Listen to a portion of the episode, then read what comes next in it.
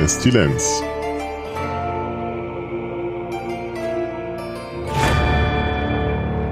Jeder weiß, dass Pestilenzen in der Welt immer wieder auftreten.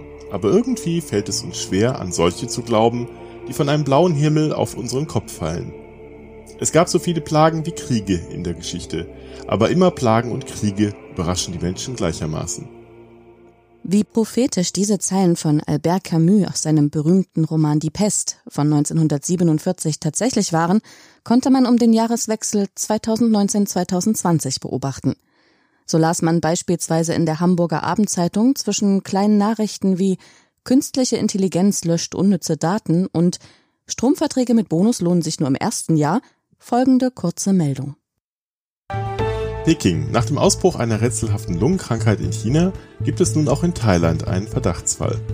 Ein Reisender aus der zentralchinesischen Metropole Wuhan, wo Dutzende durch das neuartige Coronavirus erkrankt sind, werde seit dem 8. Januar in einem thailändischen Krankenhaus behandelt, berichtete die Weltgesundheitsorganisation WHO. Kaum jemand ahnte, dass aus diesem Vorfall in China in wenigen Monaten eine weltumspannende Pandemie werden würde. Ein Blick in die Geschichtsbücher aber hätte gezeigt, es war eigentlich auch nur eine Frage der Zeit, bis wieder einmal eine große Seuche auftreten würde. Pandemien plagten die Menschen schon seit dem Zeitpunkt, als unsere Vorfahren sesshaft wurden – und in den vergangenen Jahrhunderten, ja sogar Jahrtausenden, traten unzählige von ihnen auf, so etwa Typhus, Cholera, die Pocken, die spanische Grippe, der englische Schweiß und allen voran die Pest. Doch warum ist es gerade die Pest, die sich so tief in unser kollektives Gedächtnis eingeprägt hat? War sie die schlimmste Bedrohung für unsere Spezies?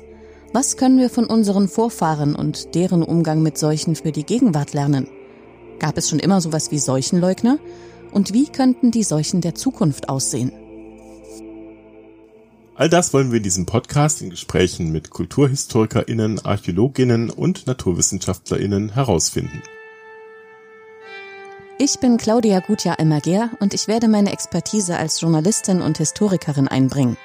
Und ich bin Mirko Gutjahr, Ausstellungskurator und schaue als Archäologe auf das Thema Seuchen. Das hier ist die sogenannte Nullnummer, eine Vorschau quasi. Die erste reguläre Folge erscheint am 19. August 2021. Pünktlich zur Eröffnung der Sonderausstellung Pest, eine Seuche verändert die Welt, die vom 20. August 21 bis zum 20. Februar 22 im Augusteum in Lutherstadt-Wittenberg gezeigt wird. Wir begleiten im Podcast nicht nur die Sonderausstellung, sondern greifen auch Themen auf, die naturgemäß in der Ausstellung selbst nur am Rand behandelt werden können. Es wird um Pestmasken gehen und um Pestschinken, um Verschwörungsglauben und Prozessionen, um Videospiele und Pestmusik.